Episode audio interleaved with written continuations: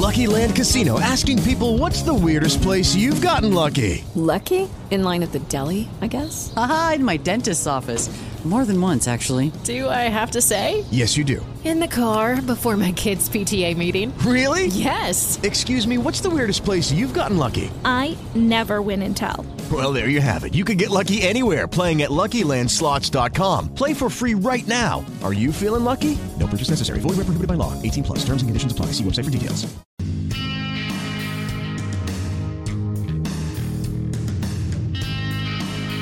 Hello, everyone, and welcome to Journey to Success Radio, a show featuring people and companies who are making a positive contribution to the world. This show will help you learn how to apply success principles in every area of your life so that you can make the most out of your skills and talents and accomplish more of your goals. To find out more about the show, please visit www.journeytosuccessradio.com.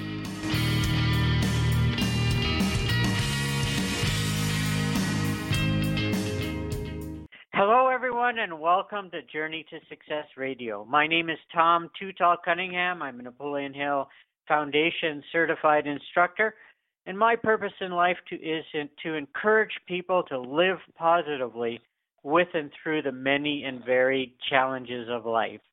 Today's show is going to hit that right nail on the head.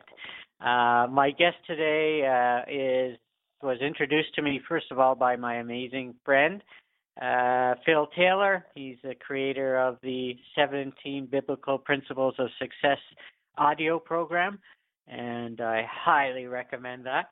And our guest today was one of the people on that uh, audio program, Dr. James Perdue. James was a a normal 19 year old. He had the expectation of playing professional baseball he attended Martin Methodist College in Pulaski, Tennessee, on a baseball scholarship. And uh, like a lot of young people, he had the attitude of being invisible. He was in, in college for two weeks and played one college game in the fall. Then unexpected tragedy came his way. On September 1st, 1983, James became a quadriplegic from playing a football game. The doctor told him, James, I'm sorry, you'll never walk again, and you might be paralyzed from your neck down. And later, that same doctor advised his family to put him in a nursing home. And when I read his accomplishments, you'll see they didn't do that, and that doctor is wrong. He's got many accomplishments. He's the author of One More Play and Persevere Past Your Paralysis. He's been profiled in the Storytelling Magazine, The Hero's Journey, on ABC, CBS, Fox News, NBC, Sports Spectrum Ministries Radio. I like that one. And he was honored Top Teacher of the Week by Fox News 2005, Teacher of the Year in 2002, Coach of the Year 2006 and 2000, winning a state championship and it's going to go on for too long for this show. And also, as I mentioned, a contributor to the 17 biblical principles of success. Welcome to the show today, uh, James. Tom, thank you for having me on here, buddy. I uh, I go to people like you for encouragement and inspiration. Uh, I'm well known for always answering amazing when asked how I'm doing, and I need examples of people like yourself to help me with my chronic pain and illness to remember that uh if you can do it then I can do it. So I'm so excited to have you on the show and uh you came highly recommended by Phil Taylor. So uh I'm uh, happy about that. So, as a child growing up until you were 19, talk about uh, what it was like for you. Well, again, like we had mentioned earlier, I was one of them that thought I was invincible, that nothing was going to stop me, nothing happened to me. If I had a setback, then I would just get through that and push forward. And I was one of them just thought uh, I was going to get whatever I wanted, and that was it. you know, I just had that attitude of um, of you know working hard to get it. I mean, not that I'm saying I wanted it given to me because I'm not I'm not one of those. I believe you have to earn everything that you you go after. And so I just had the attitude that go get it, and because of you, you know, because your your your your uh, thinking, your determination, your desire that you'll succeed. Right, and I can't imagine uh like playing college football, especially especially in the US is quite a big thing and I imagine that must have been pretty exciting. You must have been pretty stoked that day. And this is like a dream of yours and then you get to play one game and then this happens. To go from that excitement and that high to that low. Uh, go through that experience a little bit because what you learned and what you went through, as you well, know, again, can I certainly wanted, help others. I wanted to, yeah, I wanted to be a uh, baseball player, which is my number one goal. And you know, I was fortunate through high school. I was our most valuable player two years in a row, junior and senior year, all district, all county, all that good stuff and everything, and got a scholarship to go to college. And so I got to play one game in my baseball career. And I remember after the game was over, my mom said to come on home. Uh, she would fix dinner and she would drive me back down to campus the next day. And I remember going, Mom, no, no, I'm going down there with all the other baseball players. We just made the first step towards me earning it the goal of getting drafted, and uh, just looking forward to that.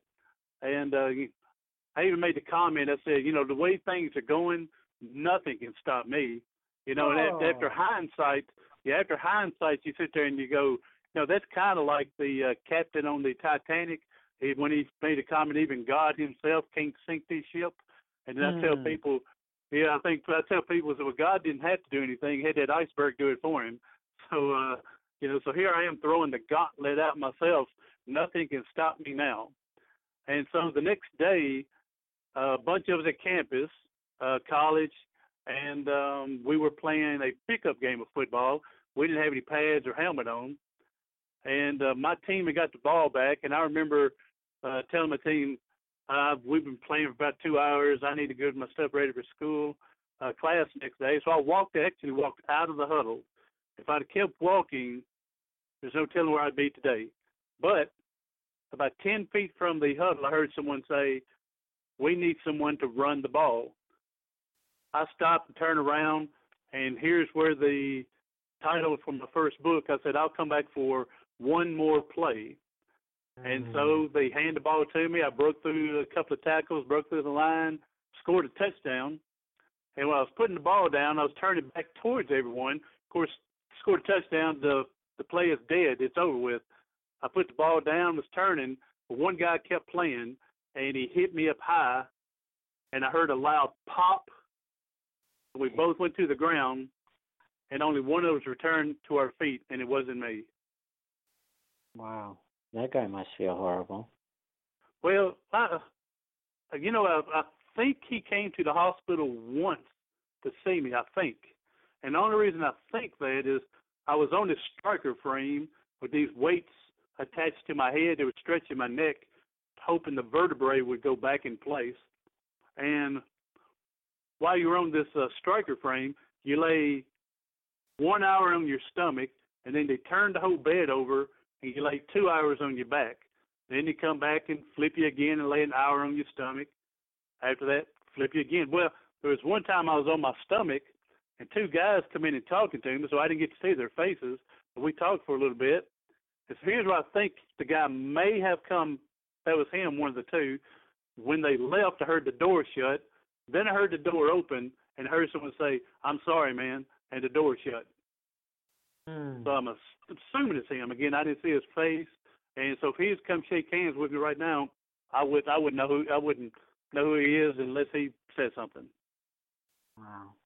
Wow. So So now the- uh, your parents tell us about like what are your parents thinking? Uh, uh, what are you thinking? Uh, this changes things as you're 19 years old, and Well, at 19 again, I, ended up uh, growing up, had to grow up fast at that time. My dad died when I was 16. And so and we weren't, I wouldn't say we were poor, but we were on that, that dividing line between poor and I guess the middle class. and so um, whenever if uh, in the winter time, if our pipes froze under the house, we had no water. I was the one that had to go underneath there and find where it froze, broke, and fix the plumbing because we couldn't afford a plumber. Sometimes our house leaked when it rained.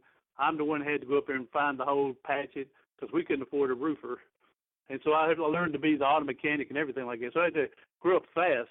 I mean, one one reason I wanted to go do all this baseball stuff is to take, you know, my mom raised me, so I wanted to get her a new house, a new car, and you heard of those mail order brides back in the sixties and stuff. I was gonna get her a mail order groom, you know, or something like that to help her. Mm-hmm.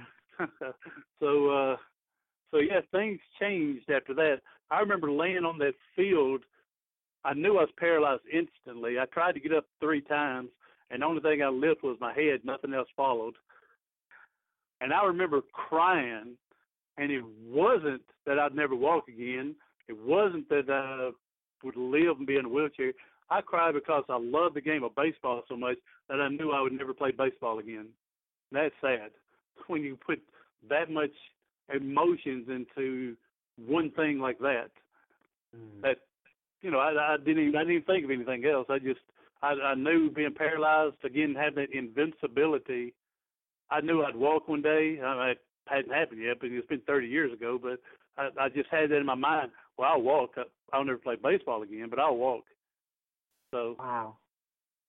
Well, that's pretty determination, and uh uh, I know uh, a little bit how you mean. Like uh, with my arthritis, I used to when I was young. My parents let me play all the sports: baseball, football, hockey, and you know, we knew that the next day I would not be able to move at all without mm-hmm. the assistance of people. And uh, he, as the years went on, now you got to give up hockey. Now you got to give up baseball, and now you even got to give up ping pong, which you know is pretty yeah. easy to do and not too much body contact there and uh crying each time had to give up a sport. And uh so I can see where right you're playing your first baseball game college baseball game the first thought that would come to your mind is like holy crap I'm never going to get to play baseball again.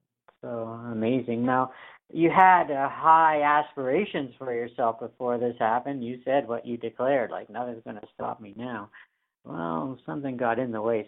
The Bible says that a man makes plans and God laughs. Uh, were you able to keep that determination and confidence that you had before, or how did you develop this confidence? And uh, probably for the first, probably for the first two years, I was so driven to try to get strong again. I mean, I would try to uh, work out with weights, you know, the best I can uh, I actually get some leg movements back, and um, we did uh, get where I was able to stand up and walk with a walker for like 10 minutes. So I tell people I made a liar out of the doctors for 10 minutes. It's just the other 23 hours and 50 minutes that he was right. And so, uh, so and so uh, uh, I tell them that. And so for the first two years, uh, yeah, I was really working hard. My family was working with me and stuff. And I went to in first five years, I guess I went to I went to like twelve different rehabs trying to find that cure. You know, I went to mm-hmm. the Miami Project in Florida, all the way up to one place in Pennsylvania, and, and places in between, trying to find that cure. So, but in the middle of that five-year span, I can tell that I was getting depressed. It, it, things wasn't working like I wanted. Uh, wasn't going as fast as I wanted. Wouldn't tell me, you know, I was stagnant. Uh, I didn't see any, hardly any improvements as I was getting stronger. I thought, and so for that five-year period, I tried to put a face on to people. You know, let them see how happy I am, and try to mm-hmm. keep them. Because I didn't want them worrying about me, and I didn't realize how bad of a depression I was in until I finally got out of it. And when I got out of it, people were telling me, "We knew you were depressed. We we saw through it." And uh, uh, but I thought I was doing a good job trying to block them from my pain, and I just uh, they but they saw through it again, like I said. So Wow. How did you get through it?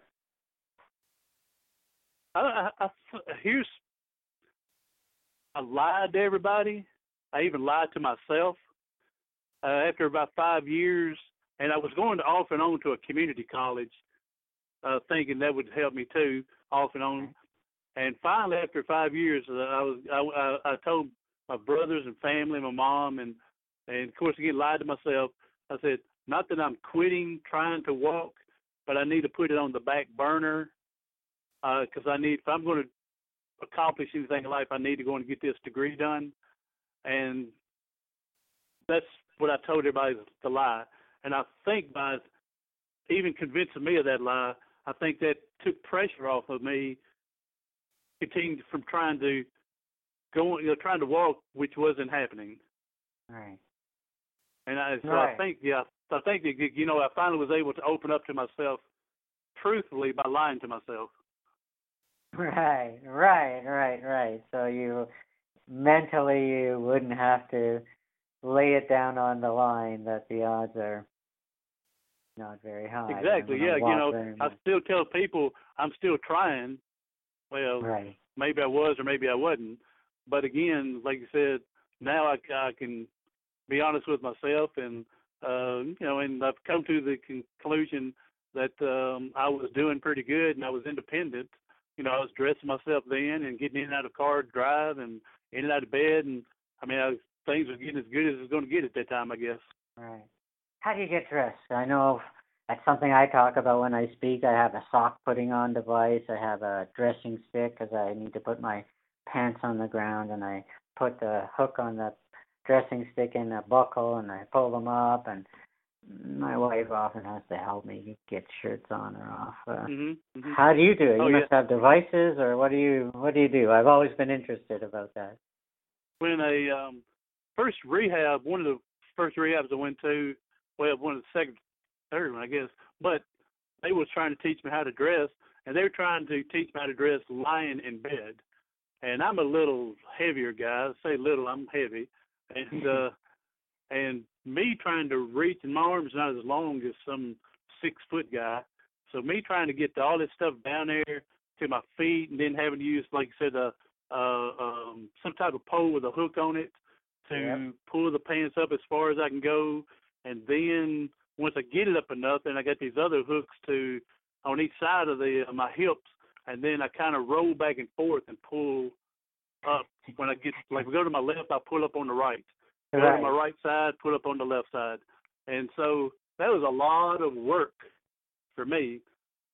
So one day I was going because at that time I was able to stand up. So I started thinking. I went home one weekend and telling my family about how hard it is and stuff. I said, I wonder if I can just learn to dress from sitting in my wheelchair. And so then I was able to bend down, pull the pants over my feet, up my legs as far as I can get it, and then I would stand up and then pull them up and sit down. I was going, this is a lot easier uh, from doing what they wanted. Right. So I did that. I did that for years until uh one day, like you said, life happens, adversity comes back. I got bit by a brown recluse spider on the bottom of my foot, and I didn't know it until a sore the size of a tennis ball was there. And of course, they had to go in and cut all that dead tissue out and had to regrow the skin. And they said, don't stand up on that because you'll break the new tissue growing. So after six months not standing, I lost the capability of standing, lost Right. the strength. So now we're back to doing the in bed stuff. Right. so at least, at least, at least, at least it was a benefit that I learned how to do it, so I can do it Right. now. Right, right. I like the creativity that having. Well, my wife calls me handy capable. Uh, she doesn't like the go. word That's right. hand- Yes, that's right. She doesn't like the word handicap. She says it's kind of a stigma, but she says you're handy capable. I can do most things, and I just have to do them differently. And so it's kind of interesting to me. I think it's increased my creativity because there's so many things I have to ponder You how to- I'm going to do. Exactly. You have to figure it out to do it the best that you can, and it may not be what everybody else was doing, but if it works for you, that's what you do. Right, exactly. Now, uh, So, Uh, I was uh, going to say, let me let me interrupt you for a second, Yeah. Tom. Another thing that I had to learn because I was felt I was invincible and everything I had to learn to swallow my pride oh. early, early, to ask for help. Oh, or if right. someone would, or if someone would ask, "Can I do this for you?" and I'll go, "Oh no, no, I'm all right. I'll do it." And then I'll struggle for 20 minutes when they could have done it, you know, in two minutes for me. Holy And cow, James! I learned this I've one. had to. Go ahead. Yeah, I've learned this as well. Like for the first like 20 years of my life or 25, I was so independent and no, I wouldn't ask for help. I wouldn't let people help. And finally, one day, I think it was in church, I realized that God was that people love to help other people. And if I didn't ask when I needed help or let people help me, I was depriving them of a good work that God had prepared for them to do. That's right. As someone told me one time, they said, "You're robbing me from my blessing." Ooh. Right. That's what, that's what that's what someone told me. Said because I said, "Oh, I can do it," and they go, "You're robbing me from my blessing," and I go, "Hmm. All right, let's Oh. bless away then." yeah, go nuts, right? go crazy. right. I want to bless you, so. and I was So- the same. I've been I've been married nine years, and when first started, I was like, no, I can do this. I can put my socks on. I can get dressed. Don't worry. And then eventually, my wife helps me, and as you said, instead of taking ten minutes to do something, let her do it in one minute. And Yep. It's always nice and builds a little bit of a bond when some person helps another person. So that's, a that's a tough thing to learn. But in your position, you really didn't have too many options about that one. Do what? Yes. Yeah. Now, uh, talk about your face. Talk about your face, uh, uh, James. Uh, did you love the Lord before this happened? Were you swearing at Him after it happened? Uh, how did you sustain yourself through this? Uh, how did you get over the periods of depression you might have had? Uh, faith has to do with all those things. Oh yes, uh, and I was not a Christian before this happened. So when I talk about being invincible and I was going to do all this, it was I never thought about that God gave me the talent or the gifts to do all this. It was because I had the desire, I had the hard work, I had determination. So it was all about me, me, me. Um, I grew up and went to church, but I didn't get saved. I didn't. I mean, I went just because mom and dad made me, not because I wanted to learn. I wanted to be on that baseball field. And so after I got hurt, then I started questioning some things. And I don't know if I really questioned why did this happen to me, but I was wondering, you know, I was just playing a simple game of football. Why did this happen? You know, it's not like I was drug dealing and got shot somewhere or something and and I had two people that uh, were I don't know if you call them religious or spiritual or but they they consider themselves Christians. Okay? And one guy one time he told me the reason that God did this to me was to show that he had control over me and to show that uh I better pay attention to him. I'm going, What? I Hmm. said I said, I want to know a loving God, a caring God, one who's going to pick me up when life kicks me in the teeth. I don't want to know one that inflicts pain like that. But he's telling me, he's showing he had control over you. I said, why couldn't he broke my pinky first and then let me learn my lesson, and then dr- drastic, not why, well, not just this all of a sudden. And uh, so, needless to say, I didn't become a Christian because that guy there was. Uh, I'm, I, I would come out and call him a false prophet uh, for what he's trying to push. And the other one, one time, uh, when I was going to school, uh, working on my bachelor's degree, I had this roommate named Jim. And Jim, he was he was born with cerebral palsy, and Jim was in love with Cindy. Cindy was an able-bodied girl, nice-looking girl. Um, worked in the bookstore at the uh, university, and one day, you know, if you didn't see, if you didn't see Jim in class, he was at the bookstore because he was in love with Cindy. One day I go there, and sure enough, he's there. And when I got there, she was trying to explain to him why he was in a wheelchair, and she was using her Christian beliefs. And I go, wow, this is cool. I got here just in time. I'd love to know why we're in wheelchairs. And she said that we were in wheelchairs because of our sins. I said, what? Yeah, because of your sins, you're in a wheelchair. I said, no, I don't know a lot about the Bible, and I'm not a Christian, and I know you are. I said, but doesn't the Bible says we've all sinned? I said, so should all of us be in wheelchairs? And then she said, well, you y'all sin worse than we have. And I go, huh? What do you mean? I can't. Well, then Jim wakes up out of his delusional love state, and he says, wait a minute, I was born like this. I didn't have time to sin. Well, Cindy had an answer for this one.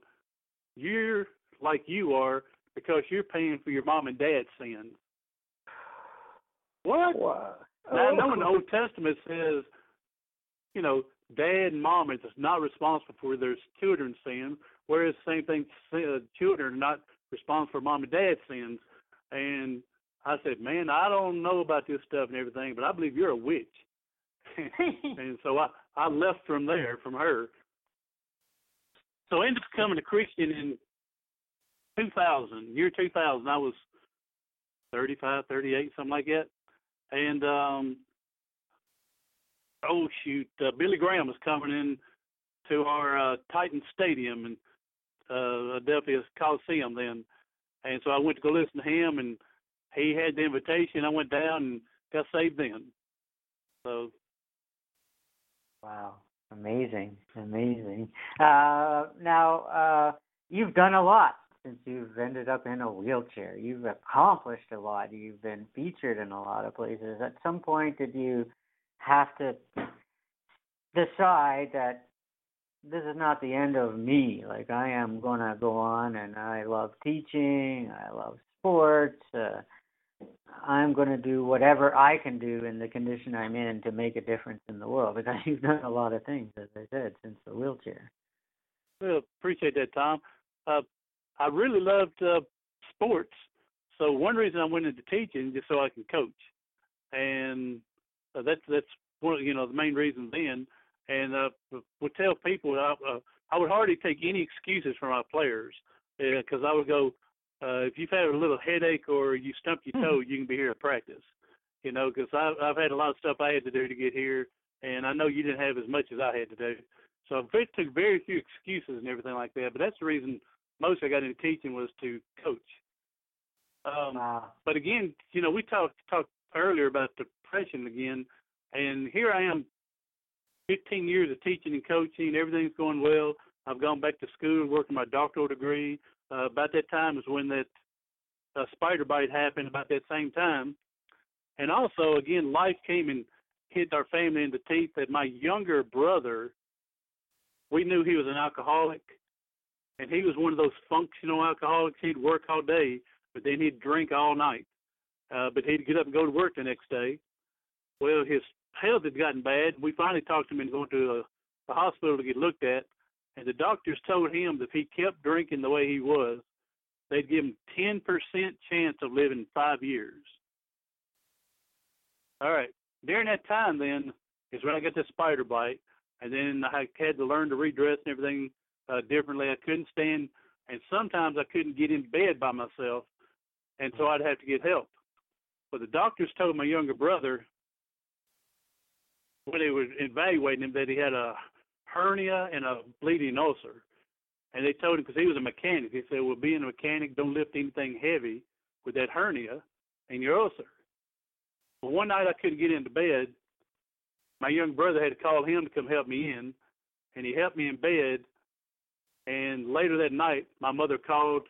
He died, and I felt responsible for his death because I couldn't get in bed by myself because the doctor said for him not to get pick up anything heavy. So I felt responsible. I went to that depression state real bad, and I actually attempted suicide uh, three times in three days to get out of here. And the last time, um, someone came by and found me in my va- in my van taking carbon monoxide poisoning in, and they said I wasn't breathing when they got there, and they called paramedics. And the paramedics uh, revived me and said probably ten more minutes I would have been dead. Oh my gosh. Oh So cow. again, again, life comes unexpectedly and really gets you uh, sometimes. So during that time, of course, you know when you live, they make you see a psychiatrist, and so here I am seeing a psychologist and everything for a year, and uh, he's the one that had, had advised me, you know, you've been through a lot, you've conquered a lot, you've uh, you know, you know, done a lot successful. He says, I think you need to get into speaking and writing books and stuff like that. That you're going to touch more people than just staying in your own town. And so that's how I ended up getting into the speaking and talking. And one big thing that he really drove to me is don't look at it as your brother died that night from helping you. Look at it with the Bible. It says that when someone lays down their life for, for the help of a friend, you know, that it's the ultimate gift. And think of it as he wanted to help you. He was being blessed by helping you, and it just happened to be his turn to go. And so going back biblically made me feel better to understand uh, that being cor- correct. Right. But at the time, like even when I just heard it now, I was in a little state of of shock as to like, oh my god, like uh, you must have had like a hundred times that state of shock and and responsibility. Yeah, he, he, he died in he died in October, two weeks before he turned 38, and that October and it was February. Actually, it was that Super Bowl Sunday uh, weekend is when I tried to kill myself. Uh, so first day I first day I took a bunch of pills, uh, Sudafed because it says on the box may cause drowsiness, don't operate heavy machinery, drive a car. So I Yeah. took 48 pills in three minutes, and thinking I'll just go to sleep and that'd be it. And all I did was get a bad headache. so here's where God was at work. You know, 48 pills should kill people, and uh, of course, you know, you take two of those pills four times a day, something like that. So you're talking only eight pills and well, two, four, six, yeah, eight pills in a whole day, and I took 48. You know, ten times the amount, and um, well, maybe not ten times, four times, but um, he uh, and so Should die. If, if you take if you take forty eight of anything, almost you should die. Yeah. And so God was working that that day, the very next day, and I, I'd already that day had wrote my letter for my mom and my brother. I'd even put two thousand dollars cash in an envelope and put it in the mailbox to send because I didn't know what was going to happen. All that stuff. I didn't want it laying around in the house. So there's two thousand cash going in the mail to my mom to help her until they situate everything. And so then the very next day was Super Bowl Sunday. Uh, that's when the Patriots are playing the Giants, and the Patriots are 17 and 0, going for that undefeated season. And I took uh, called the pharmacist and said, I said, ah, I'm having trouble sleeping. What do you recommend? And they said um, Benadryl. And so all I had was enough to buy one pack of Benadryls because I'd put all my money and credit cards and debit cards uh, in the mail to my mom. And so the next day I bought one pack of uh, Benadryls, took all of them, and all I did was sleep and missed the Super Bowl and woke up. so again, God was working again, and the next day again, sending someone to my house, you know, ten minutes before I was dead. So definitely, God has a plan for us, and uh, we're not through until we're we're not through here, uh, helping, inspiring, motivating, encouraging others until God tells uh, says it's time. Amen, amen, amen. And so, what a great advice from that guy who said to start talking and writing books because you hit a, you can help way more people than just in your own hometown, and so that turned out to be really good wisdom from uh, from your friend there, and uh, you're doing that, and uh, 17 Biblical Principles of Success program is part of that. Your books. Uh, I want to get those. One more play and persevere past your paralysis. What's your website, uh, James? I should have done that earlier. Uh, it's uh, www dot it is James Perdue Speaks dot com. Perdue, P E R D U E. P E R D U E. Yes. Uh, so uh, now after you, uh, and that's a thing. Uh, the depression story is that depression's not only just a one-time thing, and different events can set it off at different times. And so you got through depression a few times in your life. Uh, there must have been times during those first few years where, you know, you just didn't want to try anymore. You just wanted to give up. Like, what was the was there a spark or was there a bible verse or there was there something where God said, like, no, like you have skills and talents. You're still here. I kept you here. Get out and and you know make something of your life.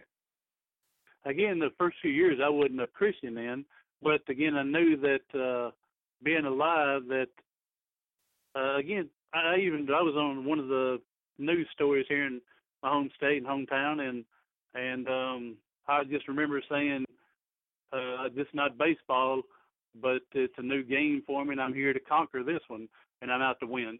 And so I was using it just shifting my determinations towards walking as if I was mm-hmm. playing baseball. And it's the same speech my brother.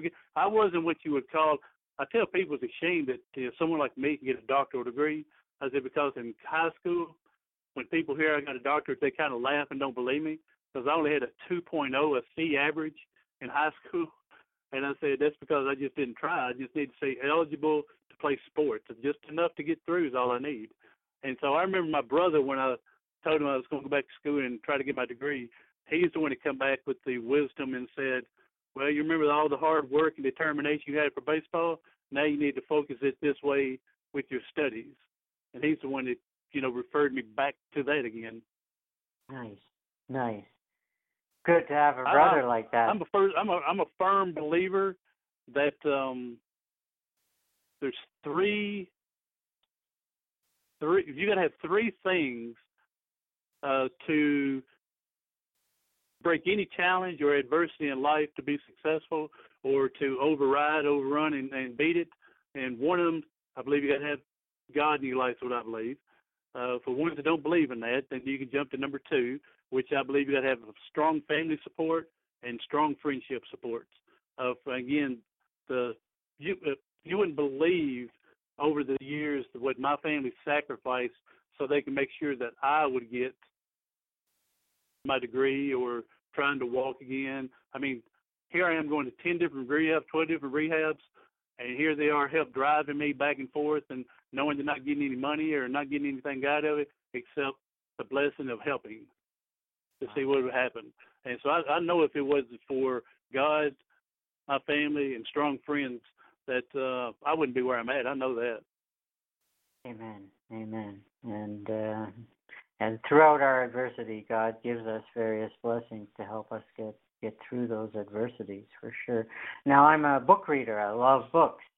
Uh, what books have encouraged you, have given you hope uh, that you could recommend? Uh, let's say the Bible's number one. We'll both agree on that one. We'll both agree on that one. And uh, our friend Phil R. Taylor, uh, he recommends your Napoleon Hill Think and Grow Rich, and he actually sent me a copy of it a few years ago when I read it. And so that that would be that would be up in the top. Um, I like reading a lot of, um, I guess, based on true stories, uh, okay. people that's overcome adversity. So I, I've read uh, Nick. Is Vujicic, yeah, yeah, yeah. Hard yeah, to pronounce I got that his name. Book, you know, uh, Life yeah. Without Limits or something like that. Yeah, yeah. And so I have his book and stuff, but I just got another book that Phil recommended to me the other day. Just came in yesterday. Um, the Magic of Thinking Big. Oh, David Schwartz, I think, is the author. Yes, it is. David Schwartz, yes. Yeah, so I'm, yeah. I'm anxious to start that one today. That's a classic, written a long time ago. I just listened to it on an audio book again recently, and uh, very, very good thinking in there. So between the Bible, Think and Grow Rich, and the magic of thinking big, you are set for life. You don't have to read anything else. so, uh, I was say I'm reading this other book. I don't know if you met her, Deb Scott. No. Deb Scott. She's got a uh, blog radio show. and um, her book is called "The Sky Is Green and the Grass Is Blue: Turning Your Upside Down World Right Side Up." that sounds So like a good her- one. That was her book was pretty good, yeah. So I I, I like yeah reading. I read another one. I can't think of the name of it right now. I can't see the book for, for right here, but it's by uh, I think Brian Tracy. Had one out. I think it was him, and it was about positive thinking, but I can't think of the name of the book. Yeah, yeah, So- I love anything on positive thinking. I have another one. Uh, I interviewed, read his book. Kyle Maynard, uh, Born Without Arms and Legs. He's uh, he won 36, I think, wrestling matches in uh, in uh, high school. Uh, how do you okay, win a yeah. wrest- How do you win a wrestling match? No arms and no legs. Well, if you knock someone off their feet, you get a point. If you don't have any feet, you can't get knocked off them. So there's one way you have an advantage and you know if someone's messing around down your feet with no legs they can probably knock you over a few different ways and he developed some kind of a submission move with his coach and he was able to lock that in enough times two guys he he beat went on to become state champions oh he's also climbed mount kilimanjaro and there's pictures of him climbing he wasn't carried and like right Yeah. here i can't i can't do stairs without a banister. So this guy's uh, Oh, I hear you. so uh, you and I like books like that because we're like, wow, that guy is tough, and I can do that. I can be as tough as him. And so those kind of things, people like yourself, they're what motivate and encourage me. That okay, people in life have gone through worse and done better. So stop whining and get out there and make an impact on the world, positive impact. I tell you one little story is um I remember going to a rehab when I first got out of the hospital and went to a rehab in Birmingham, Alabama. And I remember seeing here's where I learned the lesson that you can look at people worse than you but don't think they're worse than you. Uh and you can't you don't want to you don't want to cheerlead that you're better than them, but you don't want to self doubt yourself when someone else is better than you. Um because I met one guy that couldn't move from his neck down at all, and I did gain arm movement and stuff with me, and again eventually able to stand. But then, while I was in the rehab, I saw one guy couldn't move at all, but then I saw this other guy stand up in front of me wearing those halos uh, embedded into his neck, uh, his his skull, his cranium, to keep his neck stabilized. And I'm going. So first I'm thinking, wow, I'm better than him. Then I'm going, whoa, I'm worse than him. And so I learned then you can't compare yourself with others because everybody's different, but you can uh, steal their positivity to help you out when they're doing so good. Right. Right. Feed off their positivity and feed off Yeah. their accomplishments.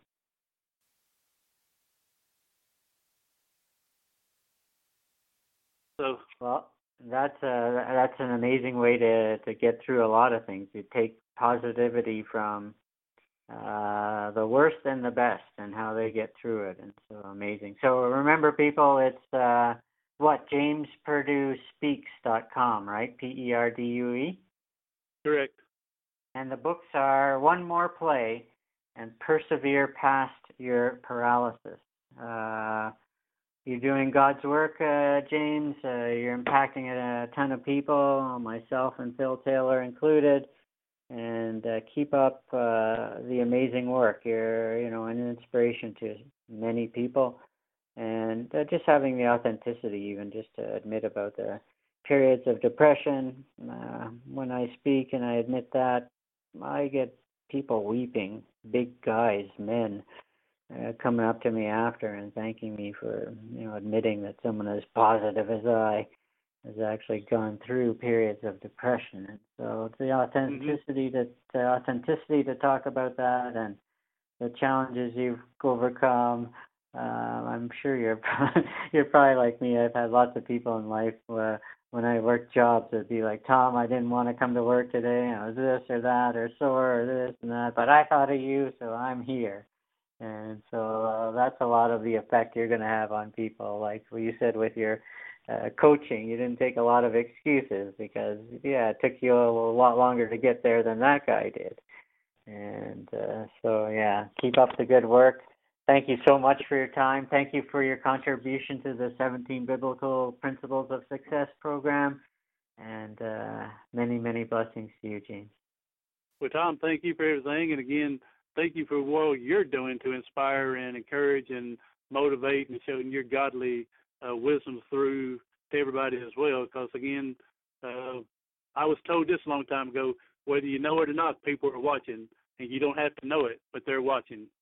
Right. Amen. Thanks so much, James. Have a great day. Take care.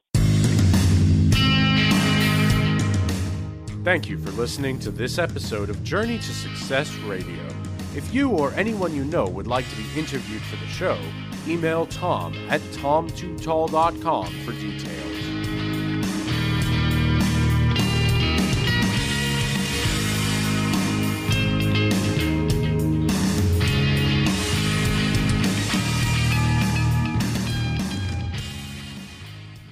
Judy was boring. Hello. Then Judy discovered ChumbaCasino.com. It's my little escape. Now Judy's the life of the party. Oh, baby, Mama's bringing home the bacon. Whoa, take it easy, Judy. The Chumba life is for everybody. So go to ChumbaCasino.com and play over 100 casino style games. Join today and play for free for your chance to redeem some serious prizes.